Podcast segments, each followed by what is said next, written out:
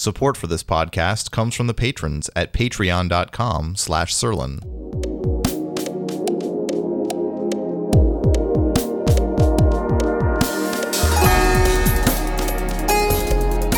Hello and welcome to Sirlin on Game Design, Episode 4, Tournament Rules. And I'm with Aphotix today. Hey, son, how's it going today? Hey, good. So let's talk about how to run a tournament. Sounds good. Yeah, there's people who contact me all the time about this stuff. Whenever there's some kind of tournament fiasco that's gone wrong in either sports or video games, uh, people want to know what do I think about it. So I think we should explain a whole bunch of things about how tournaments work or, or just how to not to do them wrong. sure, yeah, there's a lot of pitfalls that you can run into while trying to organize a tournament. Yeah, definitely. I, I think there's kind of like multiple layers of pitfalls. So one kind of layer is just bonehead mistakes, and that's the kinds that I see the most in the media in these big news stories, where the tournament organizers just should have known about the stuff ahead of time. But then there's a whole other layer. Even if you avoid all those mistakes, there's some really tricky judgment calls you have to make and what's fair and what's not. So I thought we should get to that a little later after we've laid some groundwork of the more straightforward kind of problems. Sure. uh, so let me start with a question I'll pose to you. What is the point of a tournament? Like, why even have a tournament? What's it for? Well, you are trying to test who's the best at the game, at least on that given day. Mm-hmm. Yeah, that's a pretty good answer. So I will give you my answer, which is really similar. Uh, I think there's three things that are the point. And the first one is exactly what you said. It's who's the best player or players on that specific day. Also, there's the concept of entertaining the players, of it being an enjoyable sure. experience for the players. And then third, it being an enjoyable experience for spectators. And of those three things, you can really set the percentage weights however you want. Like if you were to hold your own little eight person tournament of some game just at your local game store or whatever, then maybe you set the spectator thing to 0% importance because there aren't any.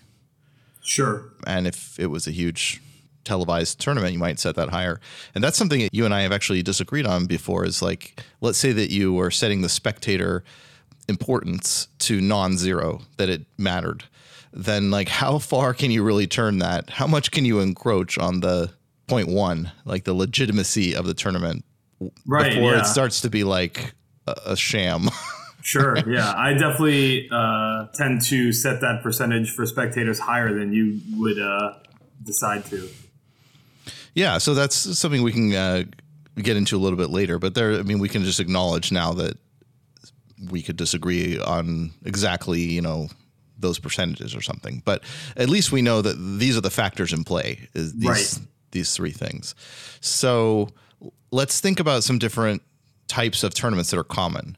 Uh, so single elimination is a very common type of tournament. Uh, should we explain what each of these are, or does everyone already know?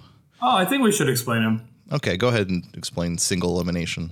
Okay, so single elimination, you have a bracket. Um, you know, two players or two teams uh, will be paired off each round, and basically, winner advances to the next round, which will have half the amount of players, and the loser is eliminated. And you just keep narrowing the field down by half every round until someone's the winner.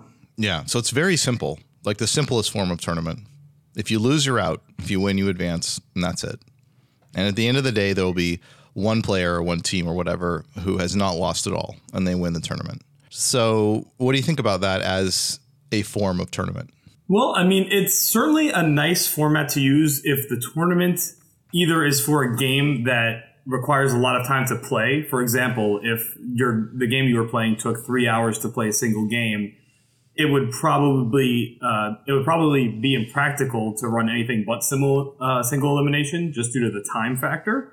So it's helpful for uh, keeping the time down. Also, um, on the flip end of that, it can be too short in a game. Let's like say uh, say Street Fighter Two one single round or you know one single game might be too little gameplay to decide who should advance and who shouldn't. So it, it definitely has its merits for longer games, but usually not ideal for shorter games. Okay, so I agree with the part about if we had a long game that took three hours to play or something, that this might be a good format because the other formats that we're going to cover in just a minute would take so long it would just be crazy. And that kind of goes back to the the first point I was making about who who is this tournament for, and we had these three factors. So one of the factors, uh, I think the second one I said was it's for the enjoyment of the participants.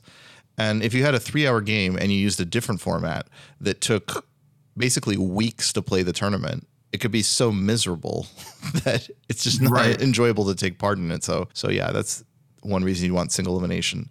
Uh, another thing is that maybe this was a bad one to do first. I don't know because we're having to refer to the other ones we haven't got to yet. But uh, there's a lot of problems, like things that could go wrong that don't in single elimination because it's just so straightforward. Sure, yeah, very little confusion or room for things like that to happen. Yeah, or room for trickery or cheating or whatever. It's just yeah, it's good and simple.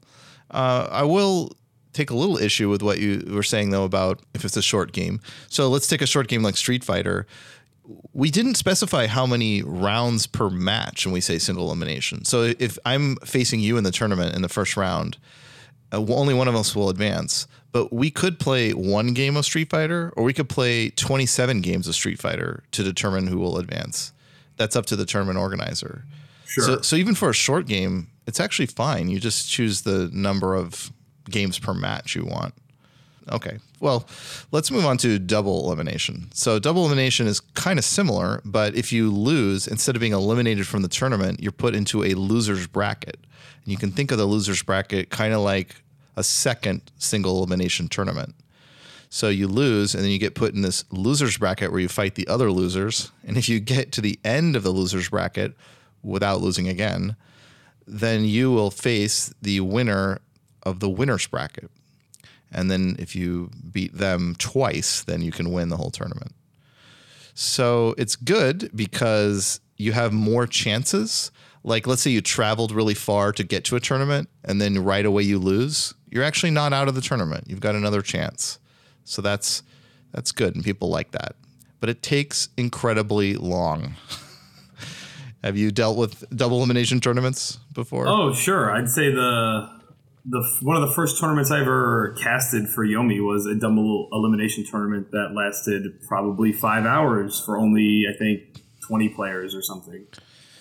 Yeah, I probably should have had the stats uh, ready for this. I didn't really think ahead, but the number of rounds for a double elimination tournament is just a lot of rounds. So in single elimination, let's say you had 32 people, that's going to be five rounds because two to the fifth power is 32. So if it took an hour per round, it would take five hours to complete that tournament. But double elimination, uh, it's a lot longer, and part of it is to do with waiting to have your opponents ready for the next match, like winners waiting around for the losers to finish or something. So it's it's way more hours than you might think at first glance. Uh, and it's been a real big problem in running fighting game tournaments to do double elimination because they just notoriously take all day. uh, one another good thing about them though, a single elimination tournament can only reliably determine the top player, the number one player. So think about that for a minute. Imagine that you were the number two player and you happened to face the number one player in the very first round or something. So then you'd lose, but you didn't really deserve to like you should have got second because you were second best. Right. But then the double elimination tournament can reliably determine the top two at least. Um, so that's another plus, but it does take a long time. Okay, let's move on to round robin. I bet you're already cringing at just the thought of running a round robin tournament. Yeah, my, my eyebrows raised and my eyes were emboldened when you said that. So round robin is where everybody plays everybody. Literally, literally everybody in the tournament will play everybody else, and then you add up all those results to see who wins. So, what do you think about that format? Uh, that's a great format if you have a very small amount of players, and you know it just allows you to get uh, a lot of games in with every other player. So that's cool. But once you get past maybe a handful of players, it's just completely unreasonable on the uh, time front. Yeah, It definitely is. There's a lot more problems too. Oh, sure. Uh, a lot of these other problems though are shared with Swiss, so maybe we can kind of cover both things at once. Um, are they? Let me uh, before I forget what I was even thinking. Let me just go Sure. into it though. So in round robin, okay. Actually, let's go back to the the three points of running a tournament. You know, the first one was to determine the best player that day, and I think that some people are so into that one, which is very important. That's the most important. But if you rate the second one zero, you know, enjoyability for the players, then you start doing these things where you want best of 27 matches, right? Right. Because if we played best of three to see who advances, then maybe the wrong person would win, right? There's too much Sure. variation. So let's play best of 27. And also, I just explained how double elimination could fail the to the third best player. The third best player could get a bad uh, draw of who they play. And so we could address that with round robin because everybody will play everybody. And it, it's just, it makes it miserable because there's so many matches that take so long. And now we're, we've actually opened up a huge can of worms now, besides it taking long, even if it was fast. And that is collusion. So the things that go wrong in tournaments that we hear on the news that have some fiasco, they often have to do with this lame duck kingmaker situation. So what lame duck means is in, in- within a game, like a board game that was four players or something, could have a lame duck situation if one of the players had no chance of winning, but they're still in the game for some reason. And that gives rise to kingmaker, where someone who cannot win, with the, the lame duck we just talked about, there's some move they can make that would make somebody else win. That would so they get to choose who wins. That's a really bad property that we try to take out of games. But then if you go up a level and apply it to a whole tournament, it becomes even worse. Like imagine if you're in a tournament and you can't actually win anymore, but you can determine who does win the whole tournament. That would be a total disaster. Uh, I think you were going to say that that Swiss has that too, right? Right, and all yeah, the lame duck and the kingmaker. I guess we yeah. maybe go ahead and explain Swiss, and then we could do both at once, kind of. So what's Swiss about? Okay, so Swiss, it takes sort of the idea of round robin where you're playing a lot of games. You don't uh, get eliminated based on a certain amount of losses per se. Basically, it every round you're going to get paired with another person who has the same record of win loss as you, if possible. Otherwise, it might have to give you uh, an opponent with a slightly different record, and it will continue pairing uh, pairing off with um, someone of the same record until the desired number of rounds so you can find a winner. But you could set that to any number really. Yeah. So round one, uh, everybody's paired up and we all play, and then after that, half the people are one and zero because they won, and so those people with a one and zero record in round two will fight other people with a one and zero record, right? And the people with the zero and one record are the losers. They'll play other losers, and that just kind of keeps going on, right? The people who have like a two and zero at the end of that we'll play other people two and zero. Yeah. So if you run enough rounds, then you can rank the players uh, you know the the player who won, the player who got second, the player who got third. Often you're going to have ties, and so you you use tiebreakers. Okay, let's go back to round robin though and talk about that kingmaker lame duck stuff. So in round robin, it's entirely possible that you have lost enough times that you can't actually win the tournament, but you're playing against someone who still could win and whether you beat them or not is going to determine their placing. And so that's just really corrupt. Like it's opening the door to corruption. And if that's your friend or something, then like they should just lose to you because there's no drawback to them for losing. Yeah. And it also feels bad to be, let's say you are in contention for winning the tournament and you're not involved in that match that could be corrupt. It feels really bad that your fate in this tournament relies on some game with a guy who has nothing to lose or nothing to gain. I'm sorry. Uh, Yeah, that's another. That's exactly right. Is that he, there's often situations where the the person who might win is waiting around for some other match to, to see if they win. right? It's really like anti hype and unintuitive. Uh, it's I just can't even emphasize how ripe for collusion that is. You can't even help but but cheat it when you're in that situation right. because you just lose. I mean, why not lose? You have no skin in the game anymore Right. and maybe someone you like more stands to win because of it.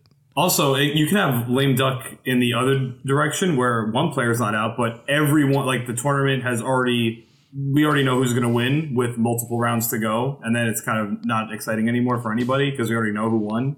Yes, that's also unhype. And then on top of all that, there's a level of unfairness to it because let's say you are in this round robin tournament and you happen to play all of your matches really early, like right at the beginning, and now you're done. And now somebody else happens to play their matches towards the end. But the person who's playing it towards the end, they see all these results already. And so they're able to potentially make these collusion moves that you didn't even have access to.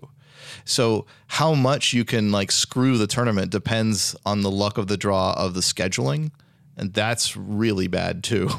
Right, and also the fact that the guy who's going to get to play everyone last is going to be playing against more fatigued opponents than the first guy. Yeah, I think that's true. I think that's more minor, but that is true. At Evolution, one year we did round not round robin of the whole tournament because that would be crazy, but this thing with pools. So imagine that there's a well single or double elimination tournament could go either way. It was actually chose double elimination, but in order to get into that tournament, you had to advance past your pool, which is your group of eight people or something that you're with. So you play a little mini tournament with eight people, and the mini tournament had been double elimination at one point, and then it was tried as round robin, and it was a real bad situation because all these collusion things that you'd imagine might happen, they they did happen. Sure. and it was difficult to run because it was confusing. It's just a strange format to keep track of. So, what were we saying about Swiss? Do you have some criticism of? Oh well, Swiss. I think the main criticism of Swiss is ties uh, and tiebreakers, and people, for one reason or another, just can't stand the fact that they got a worse ranking because the opponents they played against were overall worse than the opponents that someone else played against. Uh, maybe we should explain exactly how tiebreakers work because that might not make sense. Okay, yeah. So, how do tiebreakers work in most Swiss tournaments? Okay, so there's different layers of tiebreakers uh, because sometimes one layer will not be enough to break the tie. So Yeah. if we're both if we're both let's say five and two, and that's the best record out of anyone in the tournament. So me and you are five and two. The first layer of tiebreakers will be direct competition, which means if at any point in the tournament we played, whoever won that game is uh who they win the tie. Yeah, So- yeah. So, like, well, you and I already played earlier, and you beat me, so you just win this tie. That makes sense to me. I think that's the most legit of all these tiebreakers. Okay, so what besides direct competition is a tiebreaker? Okay, so assuming that direct competition can't solve it, next you have to go to opponent match win percentage. What that means is that we take a look at every person I played in the tournament and every person you played in the tournament and see which set of opponents did better. Basically, it's trying to figure out who played the stronger people and therefore deserves to break the tie. Yeah, I played a bunch of weak losers and like a kangaroo that wandered in the tournament or something, and then you're playing like Daigo and the best players in the world, and you beat them all or whatever. So you get to win the tiebreaker in that case. It's a little Right. sketchy, but like, what else are you gonna do? Right. Well, actually, there is a third thing you can do just in case those both fail, which is theoretically possible, and that is game win percentage. For example, let's say we were playing Street Fighter and we were playing best of three games in each round. If I win all my matches two to zero and you win all of your matches two to one, I will have a better game win percentage than you do, and that will break the tie. Yeah, I really don't like that one because I feel like if I win a match two to one, that that should just count as a win. Like it's sad that there's any kind of penalty at all. Sure, But- I, I, I totally agree. But it's the same as the opponent match win percentage in that even though I don't like it, I I think you should use it because you have no other choice. Yeah, you just have to break the tie somehow. So Yeah, and if if those are still tied, uh, you're really in trouble. Like uh, I think the official Magic the Gathering thing is when all the tiebreakers are tied, the first person on the sign up list wins the tiebreaker. That's a real it- rule. As absurd as that sounds, I can actually understand why that is because at some point you just have to almost flip a coin. Yeah, exactly. Okay, let's get into another type that combines these previous types. I kind of alluded to it a little bit with the pools thing, but let's say we wanted to start out with Swiss. Actually, maybe we should say a little bit more about Swiss, like what's good about it. So, what's good is that everybody gets to play a lot. So, if you especially imagine yourself traveling to some tournament, it took you a long time to get there, and now you can play every single round.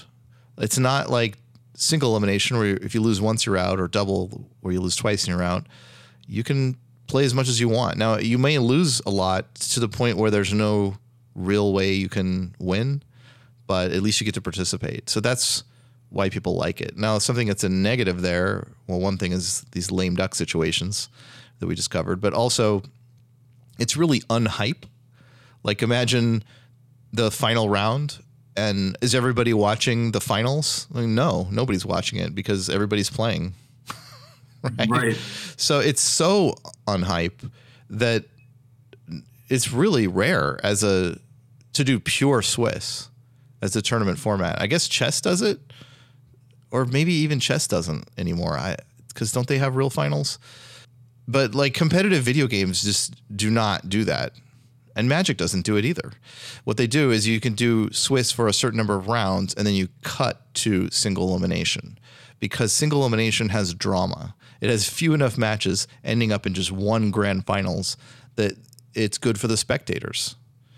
Uh, and it's also good for the players who are out of contention and they want to become spectators, if that makes sense. Right. For what it's worth, I think that Swiss with a cut to the top eight or top whatever is the best format, at least for a tournament that's going to be spectated. Yeah, I've thought about this a whole lot. And my opinion is that that format has a lot of problems, and we're about to talk about them. And after we factor those in, it's still the best.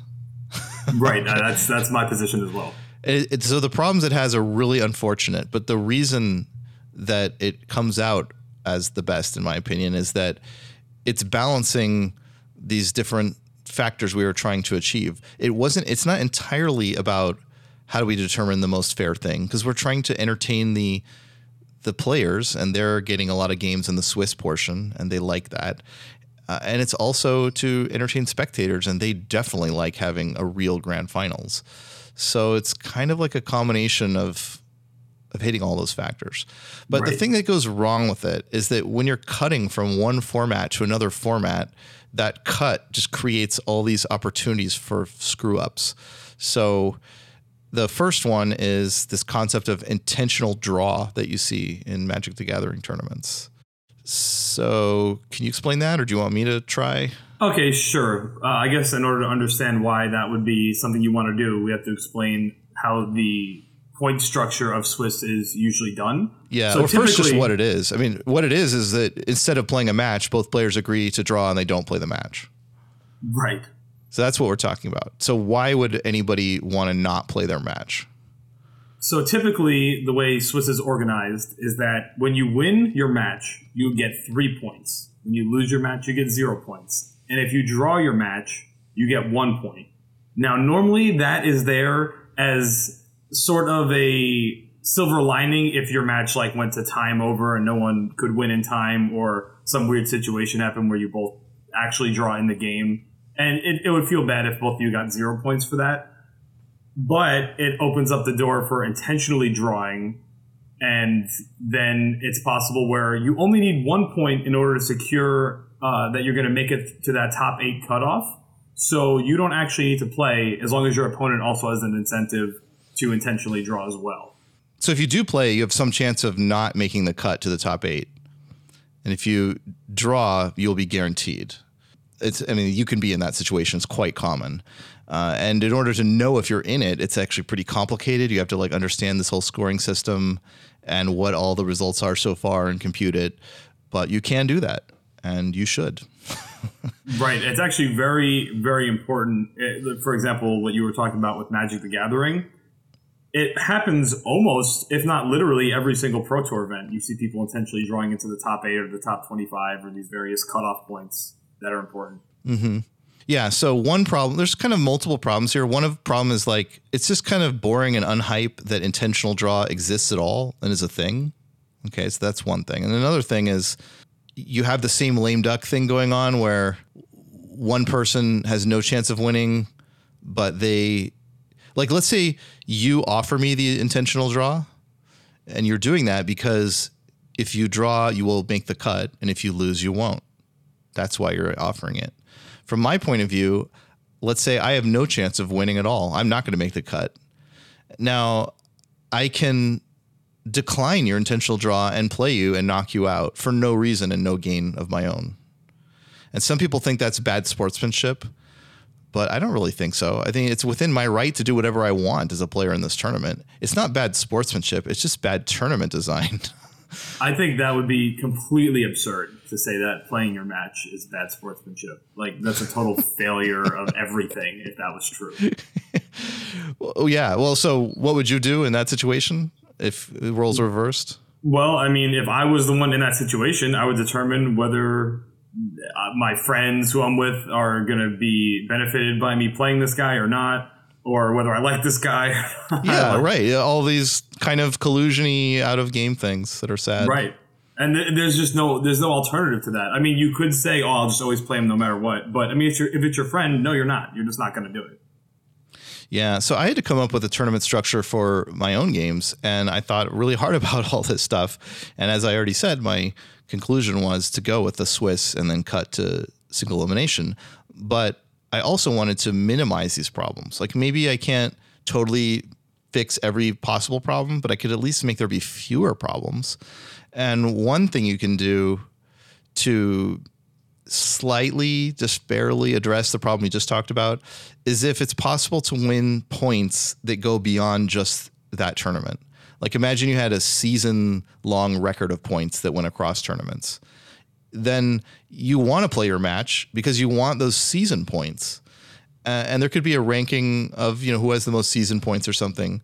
So now you, people are going to just generally play all their matches and try to win a little bit more.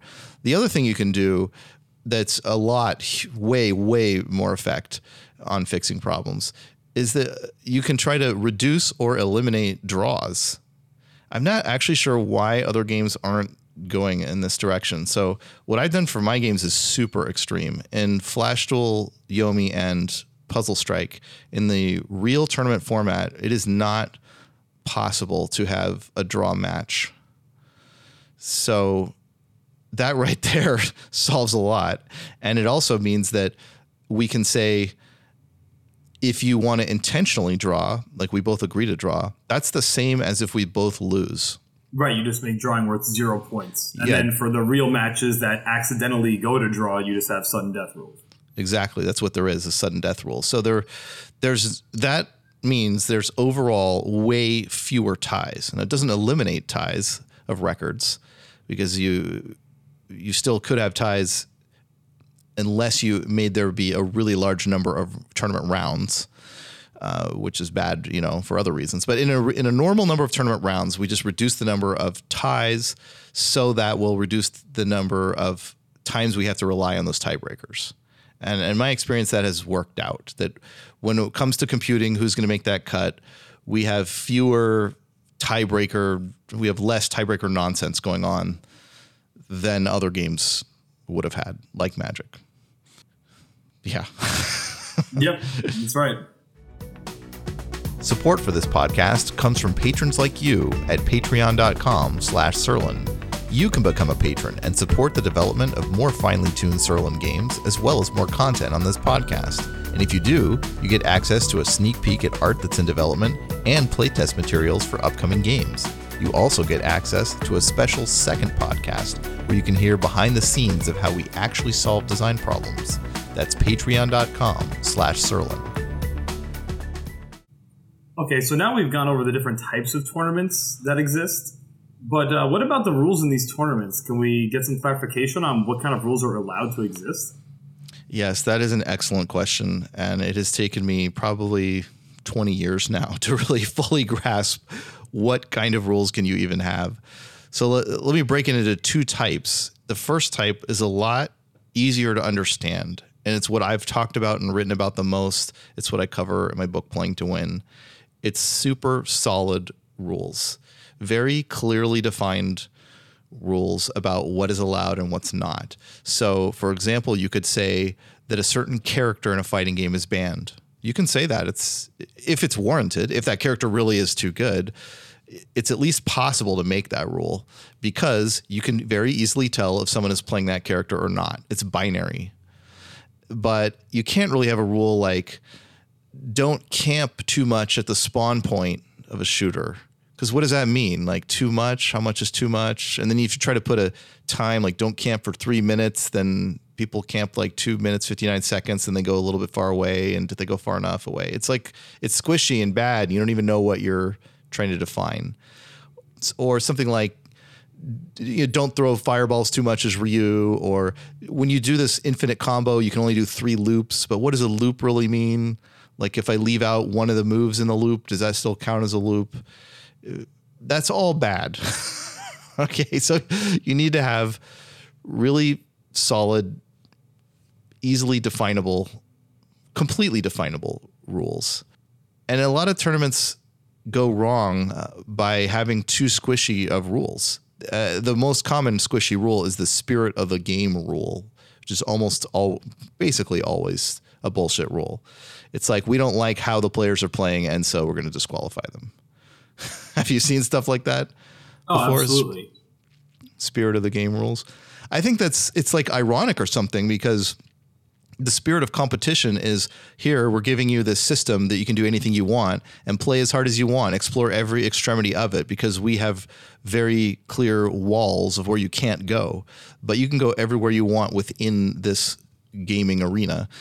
And then to say oh but we don't like the way you're doing it like nah that's spirit of the game is just in conflict with spirit of competition.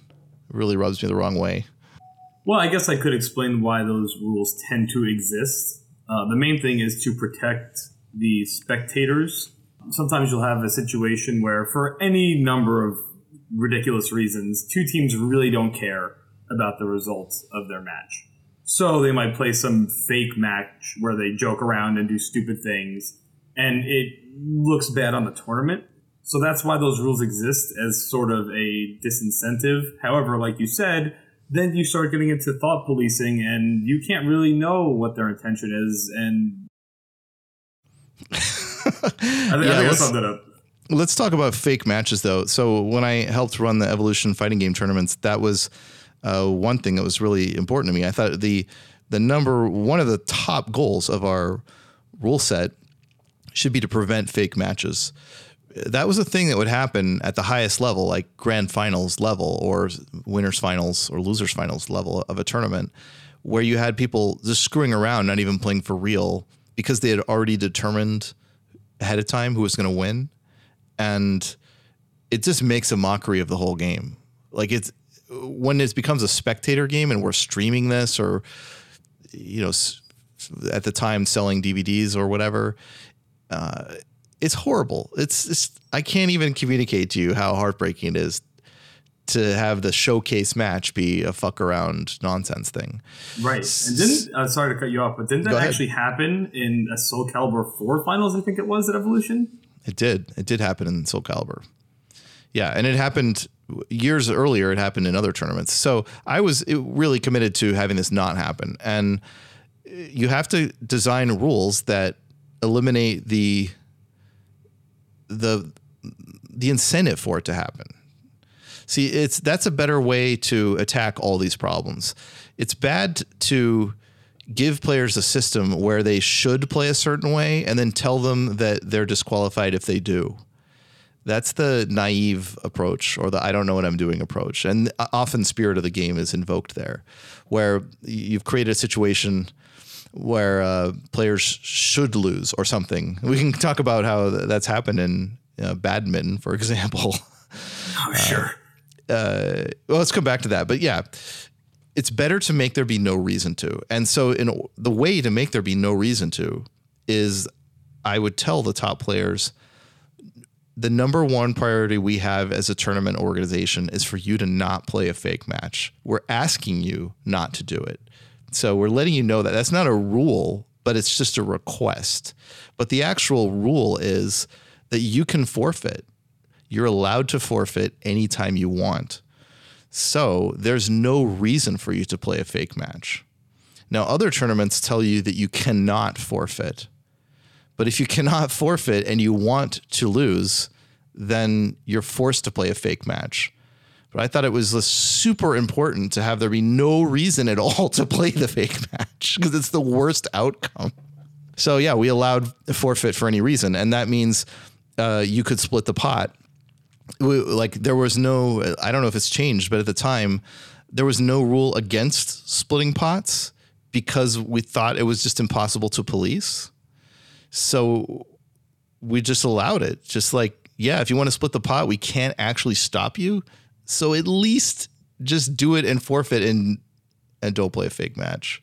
I don't know. Do you agree or disagree with that approach? I think there's no other reasonable approach to it. So yeah, I do agree with it. Yeah, it's a sticky situation because you don't really want to let them split the pot. You know, you want them to play a real match but what? I mean, how can you do that? As far as I know, you can't at all. So it's just better to let them forfeit, and that's the end of it. yeah. The, the solution is for everyone to get mad about it and then beat those people next time so they don't make it to the finals.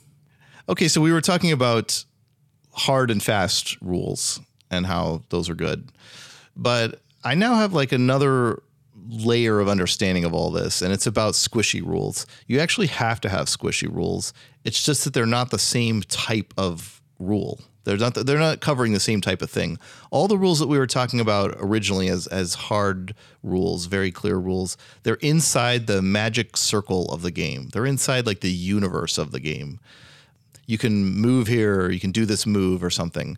But the squishy rules have to do with our world that you and I live in as humans and the interface between our human world and the game. That's where things can get messy.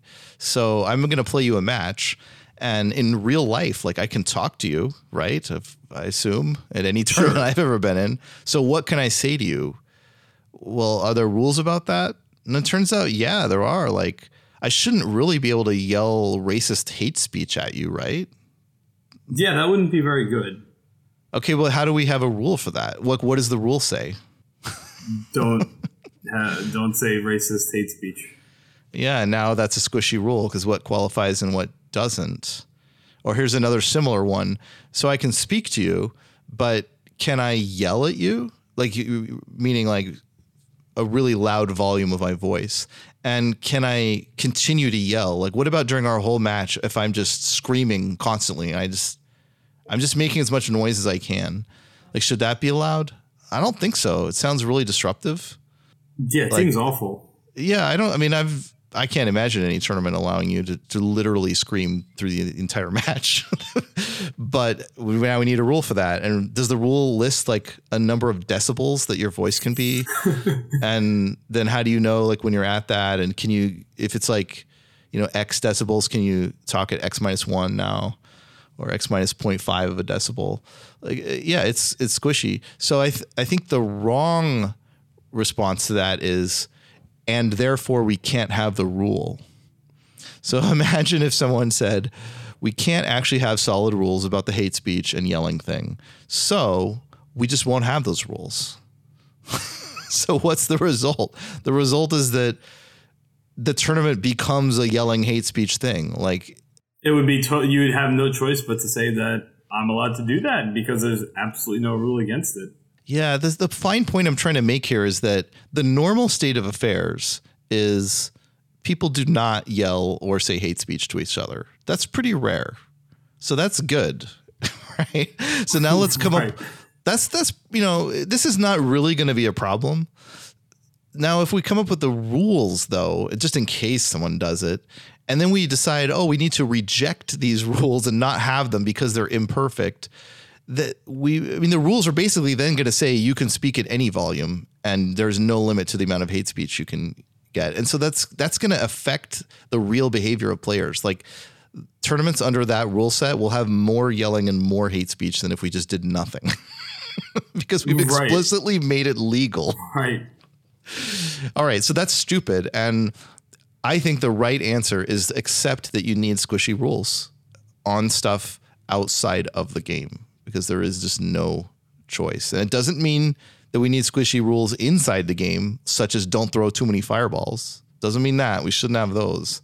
But we really do need stuff about don't talk too loud, don't be too much of a jerk. because there's just no alternative. And now the thing that gets really interesting to me, and that uh, I mean, I struggle with this, and I don't know the right answer, is how does that impact collusion? So, do we have rules about you and I deciding ahead of time? You know who's going to win? Oh, maybe maybe you and I and three or four other players all have this network of who's going to win and lose to each other to manipulate the results of the tournament. Uh, so is that allowed? And if you are even starting to think yes to that, then consider the other alternative of some outside force, is, some outside party to the tournament is going to pay me money to lose on purpose. And is that okay? No, it's not, right? It's really hard to discern when that's happening, but ultimately it's horrible for the tournament. well, what if I told you it absolutely is happening? Like, Oh, well, then then you should figure out some way to not allow it to happen. like the thing uh, the example of the yelling and hate speech thing like it sounded like a silly jokey thing but now we're talking about something really serious and it's it's basically the same situation. So we can say uh, it's really hard to ever make a rule to stop outsiders from paying you off to lose. Like how would we ever know or enforce that? So therefore we don't have the rule. And we explicitly as part of the rules we say like it's legal. Like you can forfeit because you're paid off. That's legal. So if we did that, we will increase the amount of bribes in our tournament structure, right? Right. Yeah. Yeah, I think we would. So that's bad. We don't want to increase the number of bribes in our tournaments. And so we have really no choice but to go with the squishy rule of you can't accept bribes. You can't lose. Like I used to say that you needed to have the right to forfeit for any reason, literally any reason at all. And now I think I have to back off from that a little bit and say, okay, any reason except if you were bribed from outside of the tournament Yeah. okay, I'm going to say that like pretty forcefully. And now, do I also have to say you can't forfeit for reasons of win trading within the tournament or not? Like, you know, you and I are facing each other, and uh, I think that you have a better shot against the next opponent, so I'll lose to you. Right. Right. So, is that legal or not? Uh, it's it's really hard to say. I mean, it's. I. You have thoughts on that? Maybe first, and I could jump in after. I think it's a really tough question. I I think the case of the bribe is so extreme that that one's easier because we say, look, you just we just can't even have a tournament at all. So we have to be against that one. The thing about win trading within the tournament, that's bad. It's not as bad. I don't know. I feel like we have to try to say no to that too, even though there's just never Well, I mean, you'd like to say no. The question is, how do you come up with an even remotely reasonable rule that would prevent that without preventing other more legitimate yeah concession? i think i think we maybe can't even say no to that because if we did say no the result would be that in that case where i wanted to lose to you but then a rule told me i wasn't allowed to forfeit i would play you a fake match and that's the thing that we wanted to avoid the most well, kind of, but I mean, isn't that also true of a bribe? I mean, if I was bribed but you told me I can't forfeit, then I would play a fake match and throw it on purpose. Oh, yeah that's also true i guess the thing is that a fake match used to be like 100 out of 100 bad but now the bribe is like 200 out of 100 bad right, exactly.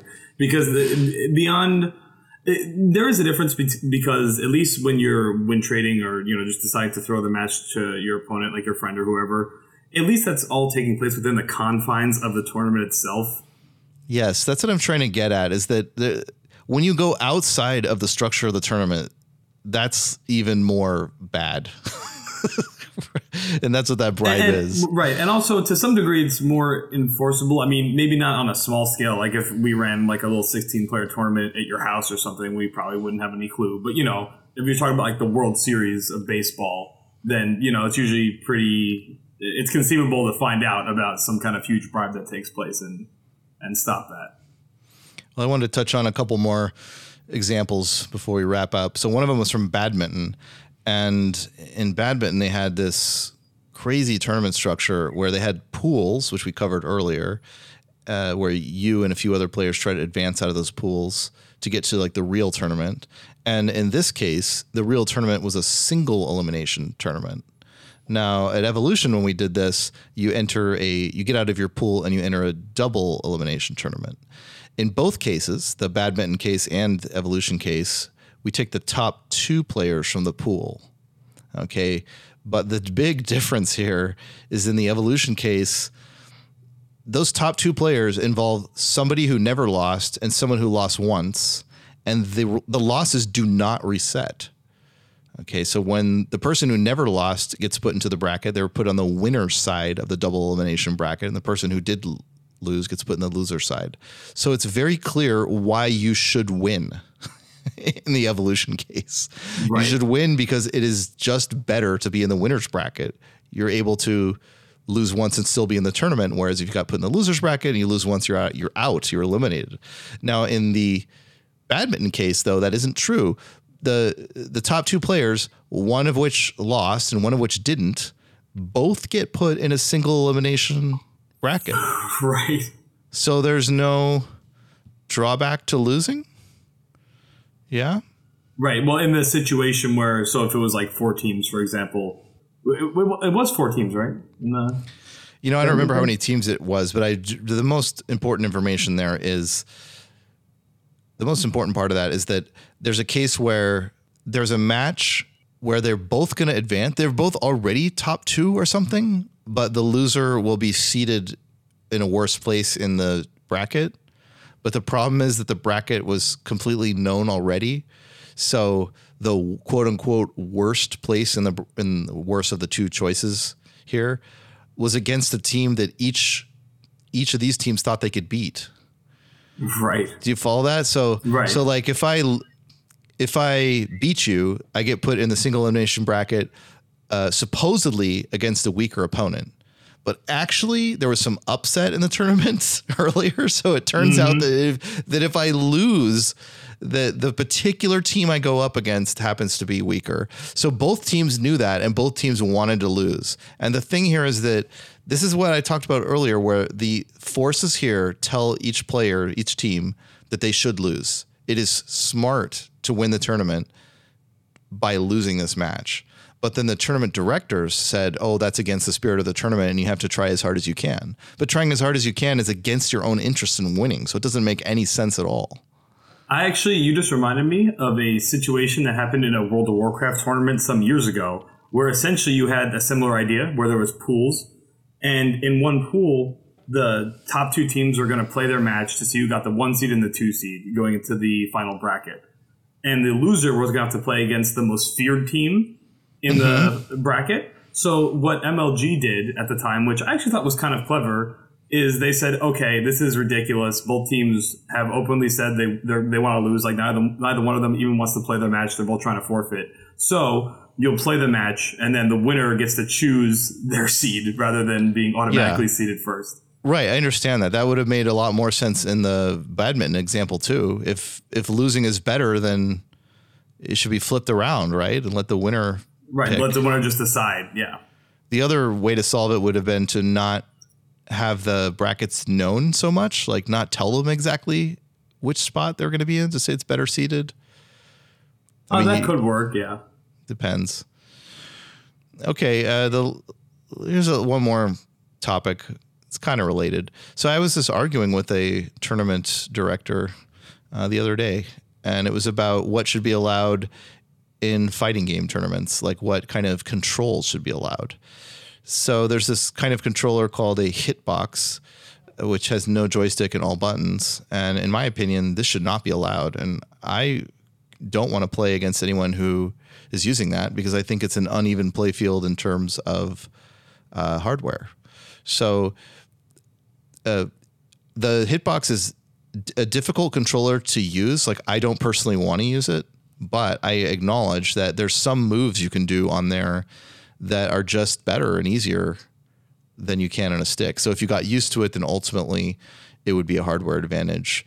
Like uh, you can go, just to, to give an example, you can go like left, right. You can go, let's say left, down, right, up. You can input that faster there than you ever physically could on a joystick because you've got to move the joystick like a long distance. Um, so yeah, it has more than zero advantage, and therefore it shouldn't be allowed. Now, if you think it should be allowed, then what that does is it forces everyone to use that to be competitive. So it takes the standard hardware we've always used, which is a joystick or pads, because pads controllers that ship with the console kind of have to allow those. And it kind of throws all that out the window and says everybody has to use this weirdo thing to be competitive. So the surprise here is that even though I framed this as an argument, he actually agreed with me on that. now, do you do you have any opinion on that particular subject, or should I uh, yeah, well, give the next opinion- wrinkle? Yeah, I mean, I agree, and I'd like to add that not only, I mean, that kind of adds another layer too, where not only are you forcing people to perhaps use that odd hard- hardware, but now you're also possibly developing some sort of arms race situation where people are trying to make more and more crazy controllers that happen to do the specific things in that game better. Yep, that's right. I feel like if just, it's that's, if, that's it- just a if- can of worms. if I have like a normal joystick and that is a mistake, then there's some screw up in the rules somewhere. uh, I think a, si- similar thing happened in golf, and I'm not too knowledgeable about this, so forgive me. But uh, the the way putters work in golf, so somebody started using a putter where the uh, the shaft is so long that it, it goes up against your belly button, uh, which is like not normal. And then you use that as like a pivot point. And it's like a weird way of using a putter that people don't usually do. But somebody had some success with that. And then other people realized, oh, basically, it's, it's kind of like this hitbox thing. They realize, oh, there's legitimate advantages to that. And actually, it might be better. And so then there was a discussion about like, should that be allowed? And if it if the answer is yes, then it will force everyone to eventually putt like that.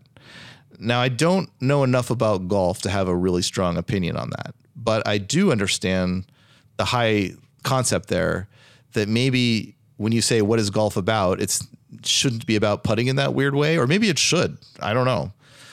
But I recognize the similarity. Like I definitely don't think fighting games should be about everyone using hitboxes and no joysticks. Similarly, like in a, a race car thing, like NASCAR or something, you can't really show up with like a rocket engine on your car. Because if you could, if you could, there'd be an arms race and everyone would have rocket engines, and that's fine, and that's a type of race, but that's not the NASCAR race. There's like actual regulations on what your car can have, so that it can be the kind of race they want, and that just seems similar to me here. Right. It's a matter of what you want the paradigm to be, what what you want the game, how you want the game to be played at all. Yeah, so some people who just I don't know are annoying to me, like show up with, "Oh, isn't that just scrubby? Aren't just being a scrub?" But no, it really isn't. It's it's defining what sport we're even going to be playing. Right. Exactly.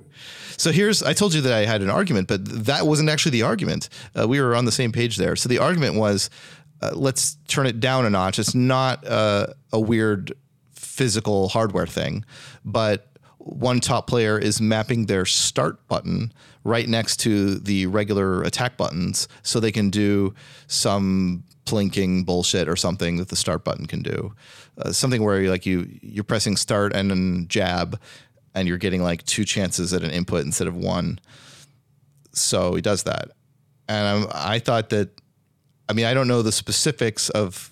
I don't know what the rules, the full shape of all the rules, but as step one, we need to figure out how to ban that.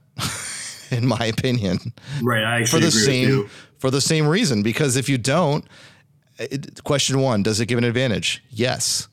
So aren't I forced to do that? Isn't everyone forced to do that? Now this game, it used to be like jab, strong, fierce, short forward, roundhouse, and a joystick, and but now it's like a seven button bullshit thing with start. Like what the fuck? Right. Or I mean, or ideally, you would just have it so that the game doesn't give any sort of advantage. But failing that, like let's say the game's really fantastic, but also happens to have this bad property, then you really should try to take measures to make it so that the game is played in an organic way and not this ridiculous like extra button on the side thing. So, in my opinion, allowing the start button here is going outside of the magic circle, like outside of the universe of the game, because the game itself is jab, strong, fierce, short forward, roundhouse, and a joystick. And this is, it's not analogous to some move in the game that's really strong, and so we want to ban it because we don't like how the gameplay works. It's not like that because it's it's actually changing my physical hardware configuration, which I feel like should be off limits of of how anything could work. Uh, but he here's his argument was that there's another button there physically on a lot of joysticks. Like it can be set to blank or something. So the button's there.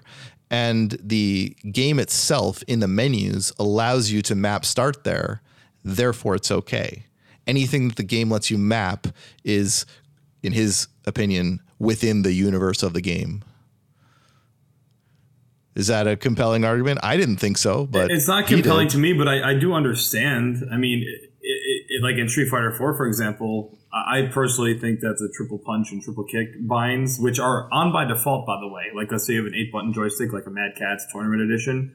Yeah, they actually have the the seventh and eighth buttons next to the heavies, and those are by default mapped to triple punch or triple kick. Uh, I personally disable them. I don't. I don't like them. I don't think that that's the way the game's intended to be played. But it's hard to argue with people that say it is intended that way because it's on by default. Okay, let me say two things at once here. So first, uh, the next part of his argument was uh, the if I did somehow make a rule that you can't use the start button, that the player could map a second jab button to do basically the same kind of thing, and now am I against mapping a second jab button? But the answer is like, yeah, I'm sort of cornered into being against that too. Because if you can get an advantage by playing jab, jab, strong fierce, short forward roundhouse, then everyone has to do that. And now you've, now you're playing like this stupid seven button game that was never intended and is just dumb. so these things like are really frustrating to be allowed. Now, the thing you brought up of the three punch stuff, that's, it's really in the same category. And here's some trivia for you from HD Remix. When we are working on that, some of the programmers were like, "Hey, what functions are, are going to be on the control setup screen?" And they ask if the punch times three and kick times three would be there. And they assumed I would say yes because it was in the previous version. But I said it can't be because if it is, then players will use it in a tournament, and that's bad because we're going to force everyone to do stupid tricks with that and they had no idea. Like that didn't never even cross their minds. Like they're only thinking about, well, doesn't the casual guy need this or something? Which is a legit question. That does the casual person need it is a very important question. But they weren't even imagining tournaments. So that's why you have all these functions on all these right, fighting games. Right. It's because they're not thinking about how it's going to fuck up tournaments. No, I don't think any of these developers are thinking that and what they allow. Like if you told them, oh, you can't have these macros, like because it might affect a tournament, like I don't blow, blow their minds. So what I did instead on HD Remix was I took out the punch times three and kick times three and changed the game itself so that there were no moves that used it, and instead they're right. all become two button u- moves that are. Uh, they, they're specifically two buttons that are easy to press on a console with your thumb so then you just don't need it. Uh, but that's just, I mean, I'm not saying necessarily every game needs to do that, but maybe they should. But just the point is then seeing in the mind of the developers there that just because something is allowed in the control config, it does not mean that it makes sense in a tournament. Yeah. But this guy's argument was that that's an easier to enforce rule. Like if it's in the menu, you can do it, and if it's not, then you can't. And that's true. That is easier easier to enforce. But you get the result that now everyone needs a start button or something or a second jab. It's really frustrating. Right. Uh, well, unless you had anything else to add, I, I think we're done for now on tournaments. Yeah, I think uh, I think that's it. well, tournaments are tricky to do right. So, our final summary here is that for all its faults, we do like Swiss plus cuts to single elim. Oh, I'm going to add one last thing before we go, and that is the Japanese Street Fighter or fighting game tournament format, which is pretty interesting. They do single elimination, and then you might say, "Oh, but single elimination, you lose lose once and you're out." Like, isn't that unfun? But they do them so frequently that if you lose one, just wait a week or wait a day and do another one. They just do so many single elimination tournaments that it's kind of okay if you lose one. And it works out really well because they're fast, they're fun to participate in. Uh, it's kind of fun that like sometimes someone wins one that wouldn't have normally. And in the in the long run, the better players do win more, so you know who they are. It, it kind of succeeds on many levels. Right, right. So basically, they're they're solving the issue with the variance of only having one single match and single elimination, with just having a crap ton of tournaments. yeah, that's right. okay, well, uh, thanks for discussing tournaments with me. All right, take care, Sirlin. Okay, take care. And now for a special guest, Garcia 1000.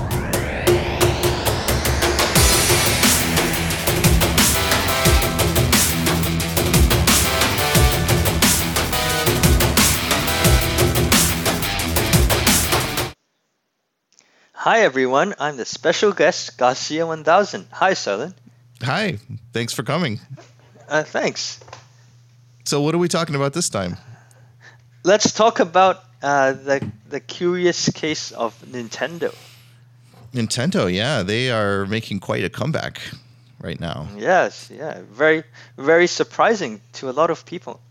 Yeah, it is. I, have linked uh, articles to my friends a few months ago about Nintendo, and all of them were about analysts saying gloom and doom when they were going to go out of business or whatever. Maybe not that extreme, but they should definitely stop making their own hardware, and they've failed and they've lost. It was just all bad stuff. And now everything I read is the opposite that they're this comeback hero and they're doing amazing. Yeah, it's remarkable. Uh, you know, after well, everyone liked the Wii, but then when they came out with the Wii U, people all said, you know, is this an upgrade? Is this a new system? What's what's what's up with this thing? Why is why is the controller bigger than my face? What's what's the use of, of you know all of these bad games, right? And so yeah, no one cared, and they just yeah. kind of like the Wii we we use like a joke thing that we just ignore. Yeah, and then in an amazing uh, turnaround. Uh, the the Wii U is now the the hottest system. Uh, it has a lot of great games, and it's it's really uh, it's if I was going to buy a console, that's the one I'd buy from this generation. Yeah, so they they made some high rated games a while ago, like Mario 3D World, um, and what else? What were some of the the there's a Wii U new Super Mario Luigi 3D World. Yeah, like uh, that that was I, I yeah that was great. And Pikmin 3. There were, there were a few uh, other pretty high rated games from a while ago, but uh, people just didn't really latch on to the system overall. I think, and now that they've released uh, the big turning point was Mario Kart 8, and then Smash Brothers right after that and both of those started selling systems, like not just games, but really started picking up selling systems, and then Bayonetta 2, uh, which some people are saying is like one of the greatest action games. It also comes with a remake of Bayonetta 1. And now all that has snowballed so much that a lot of the news stories say, "Hey, yeah, those games are good, but there's also like Mario 3D World and Pikmin 3 and you know the old the old good ones too." And when you add it all up now on Metacritic, there's actually um, there's more games rated above 85% on Nintendo's console than on Microsoft and Sony's put together. Yeah, it's it's it's it's really amazing the turnaround in in how analysts and how the media view Nintendo now. They have just uh, they have they really did a really good job on getting good games to the system, and so so that this uh, actually made it the most uh, most promising uh, console. So uh, I guess one thing uh, that's pretty apparent is that uh, apart from technical uh, specifications. What's really important is getting enough good games to your system. Uh, that's more important than, than anything else, I think. So that really bears this out. Yeah, I just ordered a Wii U yesterday, so I didn't get it yet. But uh, yesterday I was reading our forums from when the Wii U came out uh, to see what people's thoughts were. And something that they said over and over at that time was, well, they were a little unsure. Like, is it a joke? Is it really good? I don't know. But but third party support will be the big thing, whether they can get it or not. And it turns out that that's completely false. That they doubled down on all their own properties, and third parties didn't matter. They don't have third party support. All they have is their own excellent games. Yeah, that's something that uh, that even even uh, a lot of people, uh, me included, that we we didn't see is that a lot of the Nintendo properties are really famous and that they are really big draws. Like um, like Mario, I, one of my friends bought a Wii U just to play a multiplayer, uh, some Mario 64 or something. It's it's like Mario but with multiplayer, anyways. But they, they because uh, because he wants children as well as uh, as old people to play it, and that's really recognizable.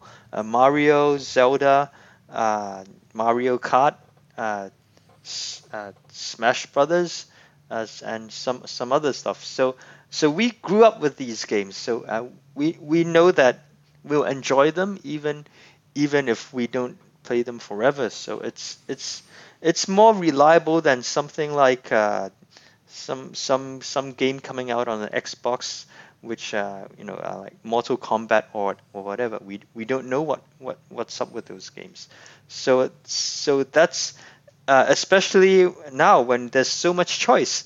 Uh, we can we can we can play Xbox, we can play PlayStation, uh, we can we can play the Wii, and also we can play on iPad or, or mobile gaming. So so even with mobile gaming involved, we can uh, people still are interested in Nintendo. That's that's amazing to me. Yeah, let me tell you an interesting story that I'm going to butcher from uh, Iwata, who's the president of Nintendo. At Game Developers Conference several years ago, he gave a lecture that was really memorable. Uh, even even though I'm going to screw it up for you right now. But he told us about the story of a company who dominated its own industry, and everyone knew it was like the number one company. But then another bigger company came along that had more money and kind of pushed their way in the market. And the first company was sad and saw their market share shrink and shrink. And the punchline is that as he's telling it, like we all know he means Nintendo, but he says, no, actually, this is a story about Coke and Pepsi uh, and I've got it mixed up like which one was which. I think Pepsi was the one that came in and started taking Coke's market share, although I might have it backwards. Uh, but he said that what the um, underdog did in that scenario was to stop fighting the main battle, and the competitor didn't know that that, that was happening. So when you oh. think that the battlefield is Coke versus Pepsi, you can get really blindsided when suddenly that same company comes out with the number one sports drink, the number one bottled water. Uh, wow. and so on. There were like five different categories of beverages that suddenly this company was number one in and then their competitor was like oh my god what's happening we didn't know that was we didn't know that was the battlefield at all and they had to scramble to catch up so he said that is what they are going to do at Nintendo. They're going to shift the battlefield to something completely different. That the game industry only sees hardcore games, but they see something they call software entertainment. And it can ah. include all sorts of crazy things. Uh, and one planet of the solar system of software entertainment is the kind of games that we've seen before. And they said that they're not going to abandon that planet. And they showed Resident Evil 4 and some other, maybe it was Smash, I don't know, some real gamers game, and said we're still going to do that, but we're going to do a bunch of weird stuff too, like Nintendogs and this crazy thing called called Brain Age, which he told us about, which no one had ever heard of in that room. Uh, and then the punchline there was that underneath all our seats was a copy of Brain Age for DS.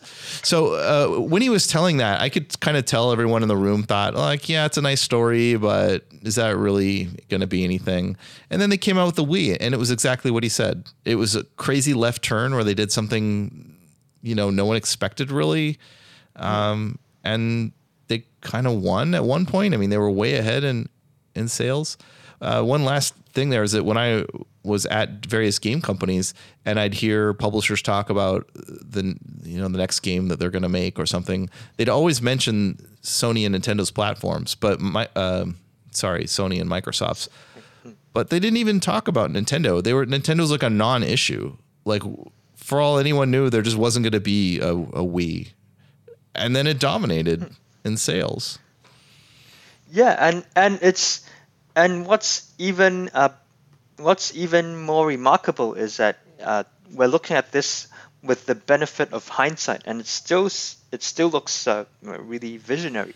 Uh, at during the time before the Wii launched, uh, it was even more um, even even more amazing because absolutely no one uh, could could see this.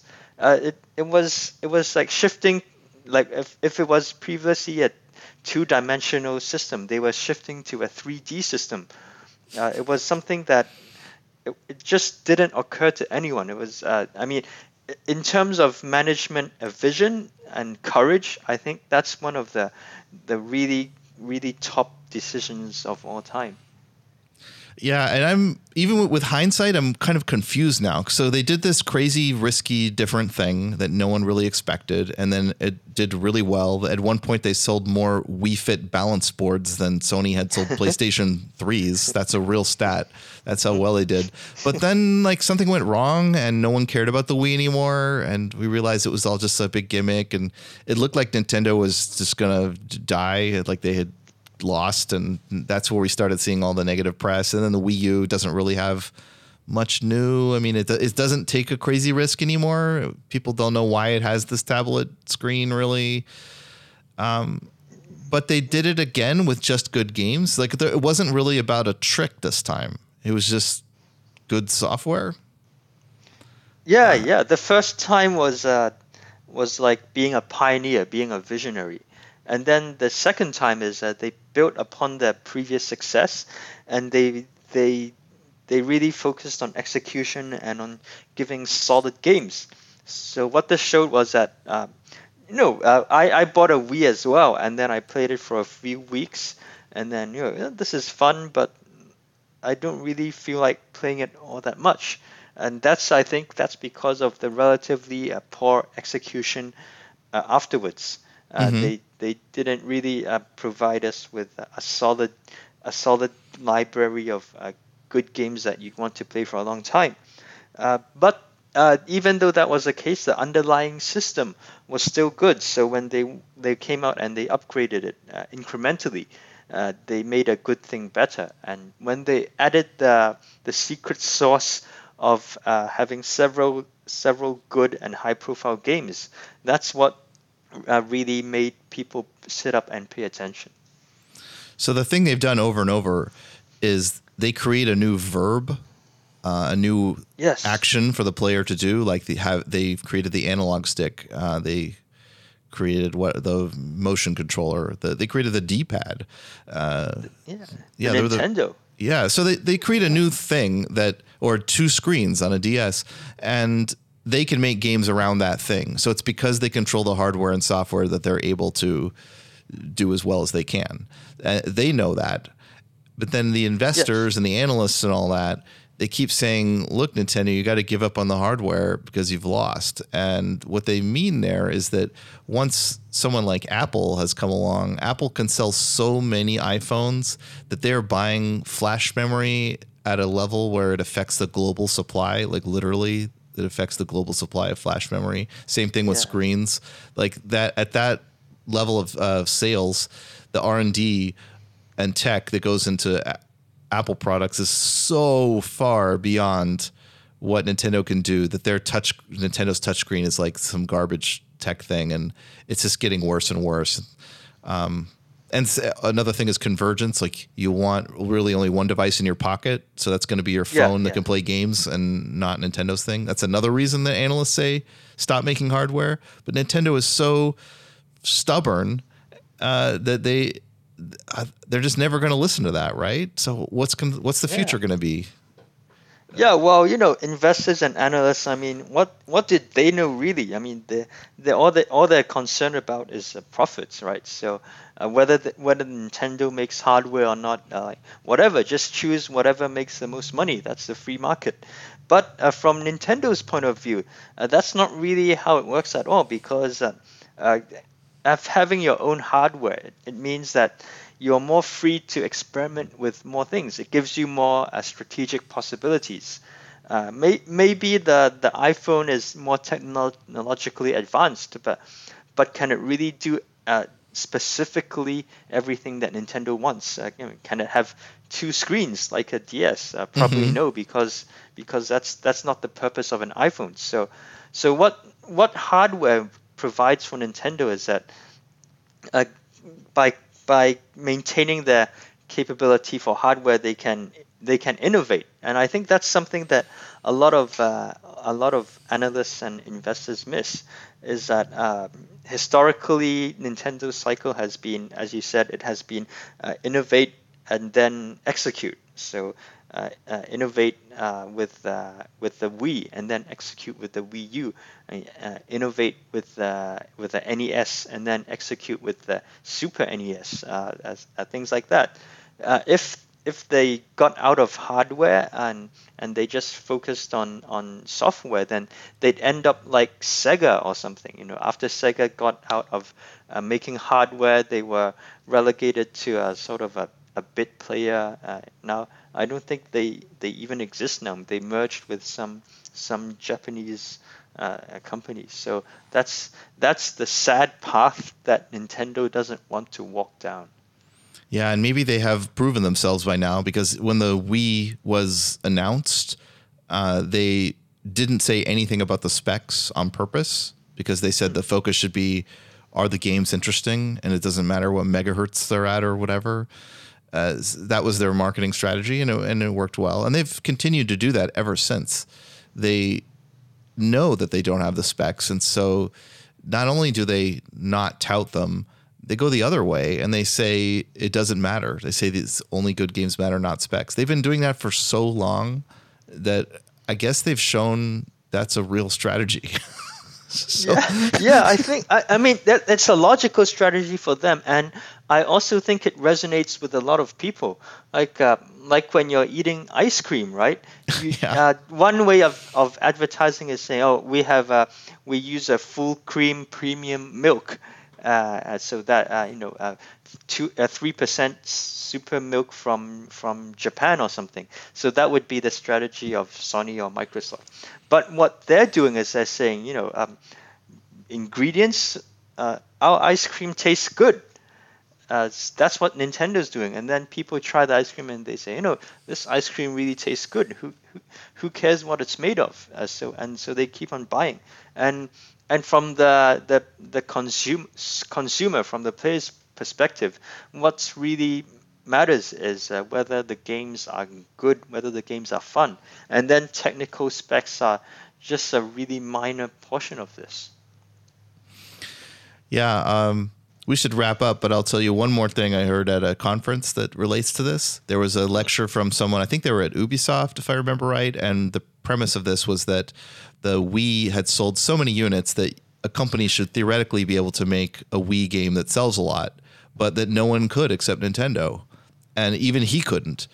And so he was trying to analyze why it, that was. And so marketing could be a thing, but he actually didn't think marketing was the problem because he had plenty of marketing too. He thought it was a philosophy of making games that Nintendo has that everyone else just sucks at. And uh, he he pointed specifically to Nintendo's advertisements where they, uh, I see, I'm getting mixed up on which system this, if it was Wii or whatever, but all the ads at for, at one point in time for Nintendo games showed the players and not the game. Do you remember that? They showed people yeah, playing. yeah. That that's for the Wii, I think. Yeah. Yeah, I think it was for the Wii. And his, his point was that that's not just a marketing trick. That's really how they were thinking of developing those games is what will go on in the room as opposed to what goes on in the game system. And so they were trying to design the fun that players would have in real life in a real space next to each other. And that that whole way of thinking was just so alien to most game makers. So I don't know. Yeah, Ninten- Nintendo's yeah, very I, special. Yeah, that, that- yeah, I agree. That's uh, that's a really good insight. Uh, Nintendo is sort of like a good version of Zynga. They design games for the player, and you know, instead of you know designing games as as a game. So that's that's a good insight, I think. All right. Well, that's enough for this week. So thanks Great, for thanks, chatting Alan. about Nintendo. Great, thank you. All right. Take care.